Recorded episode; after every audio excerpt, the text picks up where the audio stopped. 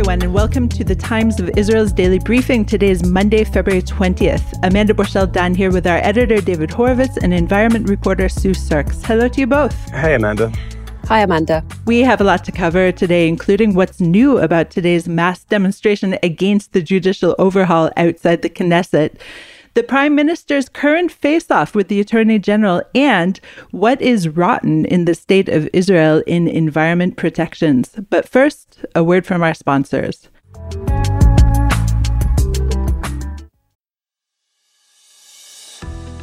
Do you or your clients have a commercial collection matter that's going nowhere?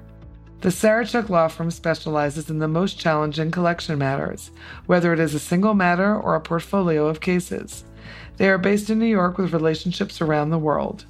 Sarachek's proprietary databases and tried and proven methods have earned them an unmatched reputation for success in getting their clients what they're owed. They work on a contingency fee basis, so they're only compensated when they succeed. The Sarachek Law Team strongly supports Israel. You can reach the Sarachek team at www.saracheklawfirm.com that's S A R A C H E K lawfirm.com or at 646 403 9775. The proceeding is an attorney advertisement, and past results are no guarantee of future performance.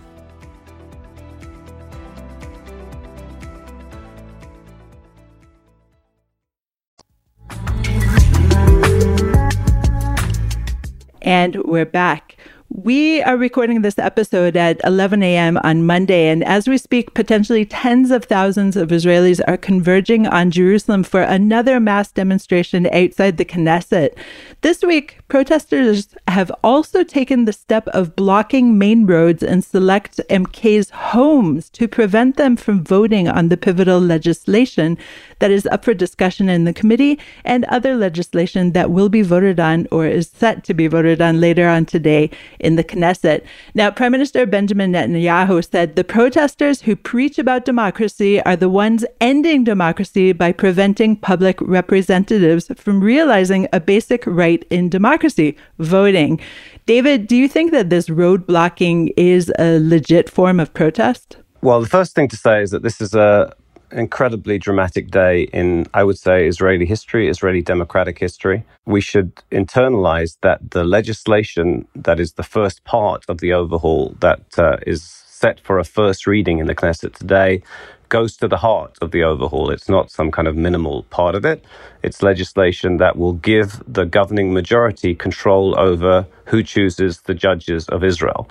And therefore, if it becomes law, there's lots of other dramatic uh, legislation going through, but this is this goes to the heart of it. This gives the political majority essentially, ultimately, eventually control over our courts. It means that the judiciary is no longer independent. It is I would say, under the thumb of the political majority. A first reading is um, not the, the point at which legislation becomes law, but it's a very dramatic uh, point because potentially uh, the second and third readings can be blitzed through, and this coalition we've seen does blitz through legislation, can be blitzed through very rapidly. I mean, potentially within hours, uh, certainly within days. So, although uh, we hear members of the coalition uh, ostensibly declaring a readiness for dialogue before the legislation is finalized. In practice, if this first reading is held today and it wins the majority that it would win, we are potentially hours, uh, at, at most potentially days, away from the most dramatic part of this overhaul becoming the law of Israel. Uh, against that context, you have a great mass of demonstration taking shape today, and as you said, uh, including some efforts to uh, block roads and prevent Knesset members uh, leaving their homes. Uh, I don't think that's the way to go. Um, if you're campaigning for democracy, then uh, you have to allow the elected majority to uh, get to the parliament and, and cast its vote. I don't know how seriously the protesters believed that they would actually be able to practically delay people coming to vote. Uh, but I certainly don't think it's the way to go. Uh, I do think mass protests are most certainly legitimate. Uh, I think uh, um, protests and opposition, you know, should and must, in my opinion, be mounted to this legislation strictly within the rule of law. I think you discredit your cause if you breach the law uh, in in seeking uh, to protect it. Uh, so I don't think that's the way to go. Mass protests, however, uh, certainly, and uh, I think there will be very large protests today. This is a repeat of, uh, of protests that were held last Monday when there was uh, committee votes on legislation. Those committee that committee progress is continuing, but like I say, I'll, I'll quote our our former defense minister Benny Gantz talking about. Uh, a stain on Israeli history if this legislation uh, um, moves forward uh, today, and I emphatically share that assessment. Now, at the same time that many Israelis are feeling a very heightened sense of anxiety, yesterday President Isaac Herzog said he believed that a compromise agreement for the judicial reform based on the five step proposal he made last week could actually be achieved in a number of days, even. And I just have to wonder is Herzog pinning his hopes on Herzl's famous statement, if you will it hard enough, in this case, it is no dream? Uh, yeah, I have the you know respect for President Herzog, who has tried to to foster dialogue. Uh, it hasn't worked. Uh, he called for a pause in the legislative process. The uh, coalition said it was ready for dialogue but wouldn't pause the legislation. The opposition under Yair Lapid said uh, it was ready for dialogue provided um, there was a 60 day halt why Herzog? I mean, I guess in theory, if there was great goodwill on every side, you could resolve this within days. But uh, in practice, there is no goodwill, uh, and it's extremely hard to see that that uh, hope becomes a reality. Now, in the meantime, there are those who say it is possible that only Prime Minister Benjamin Netanyahu could be the only one who can stop the judicial overhaul train. But he claims he is being muzzled by the conflict of interest deal, which we should remind listeners allows Netanyahu to serve as prime minister during his active trials.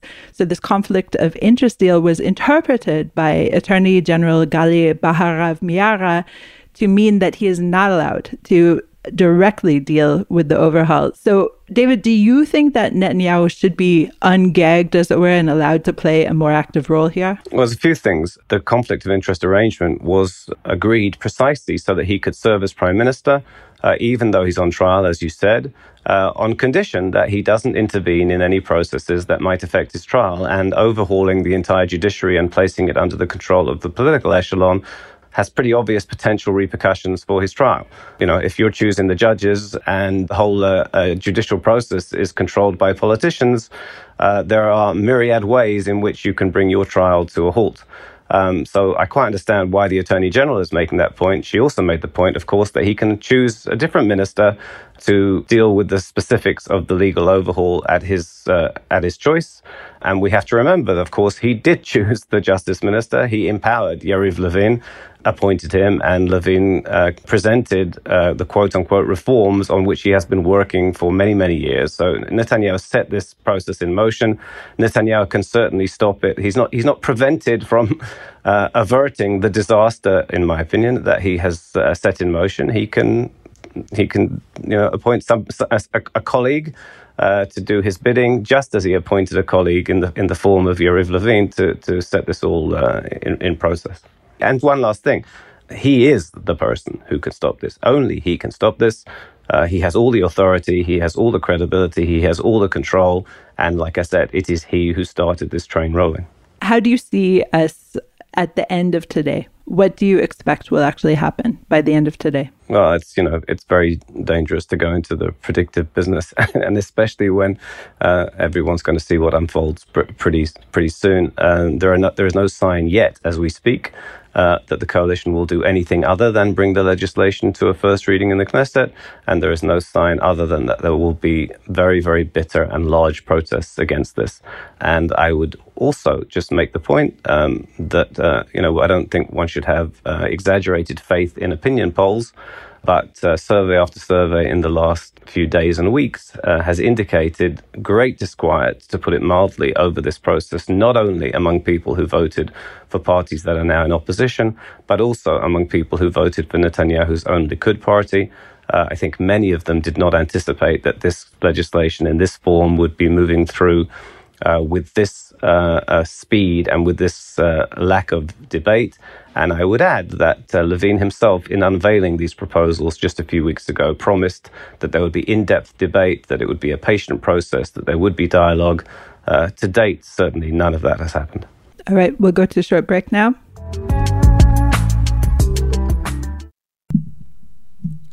The world we live in isn't perfect, but it doesn't get better on its own.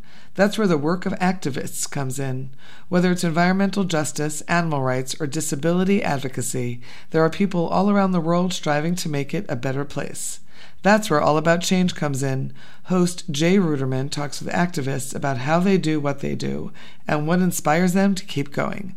Because activism is all about change. Listen to All About Change wherever you get your podcasts. I got married this Monday in the middle of a war. You are not a soldier anymore. You are 50 years old. What is the matter with you? It's like a couple of kilometers from here. Like my friend has a 4x4. Let's just go cut across the fields and go get him. Israel Stories Wartime Diaries. Voices that try to capture slivers of life right now. And he told me, take with you a sleeping bag and a tent and just go. I texted him on like after I was told that he was killed. From their eyes, I was a traitor. Everybody needs their like blankie, their teddy bear, something to make them feel safe. I'm just another grandfather looking after his grandchild while his son is off at war. These children of Hamas now will be the killer of my children. I desperately wanted to talk about sex during my eulogy for Ido. Everyone has to choose to be optimistic because we don't have room for pessimism. Check out Israel's story wherever you get your podcasts.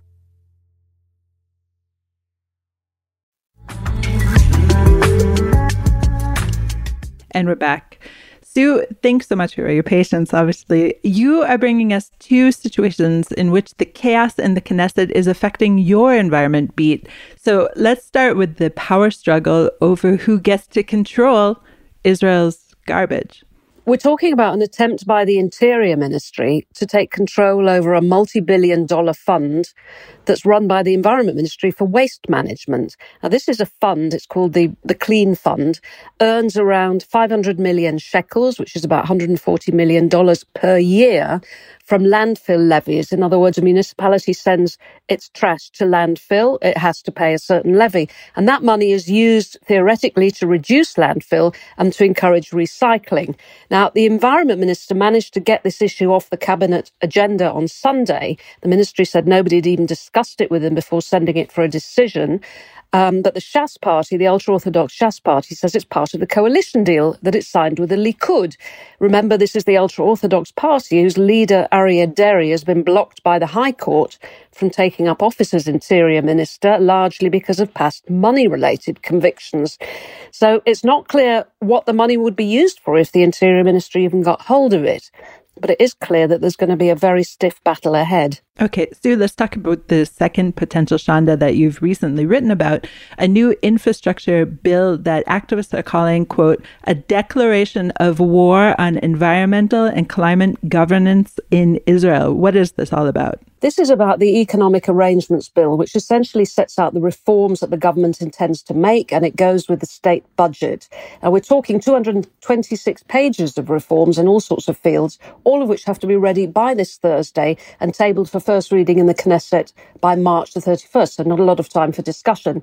Now, this government has vowed to pass a climate law, committing it to cut uh, emissions, global warming emissions, by 50% by 2030 in brackets, we haven't yet hit 10% as we were supposed to by 2020, but that's another matter. But on the other side, through this economic arrangements bill drafted by the finance ministry, the same government wants to reduce the influence of the Environmental Protection Ministry on the planning process to, as they say, speed up the building of big infrastructure projects in energy and transportation. Now, as we know, these are two of the principal polluting fields of life. They want to swap Environment Ministry advisors to planning committees with private consultants, for example. The ministry says private consultants can't possibly give the same breadth and depth of knowledge um, that the officials have and warn that they may be exposed to conflict of interest because they also work, you know, and work and advise the polluters.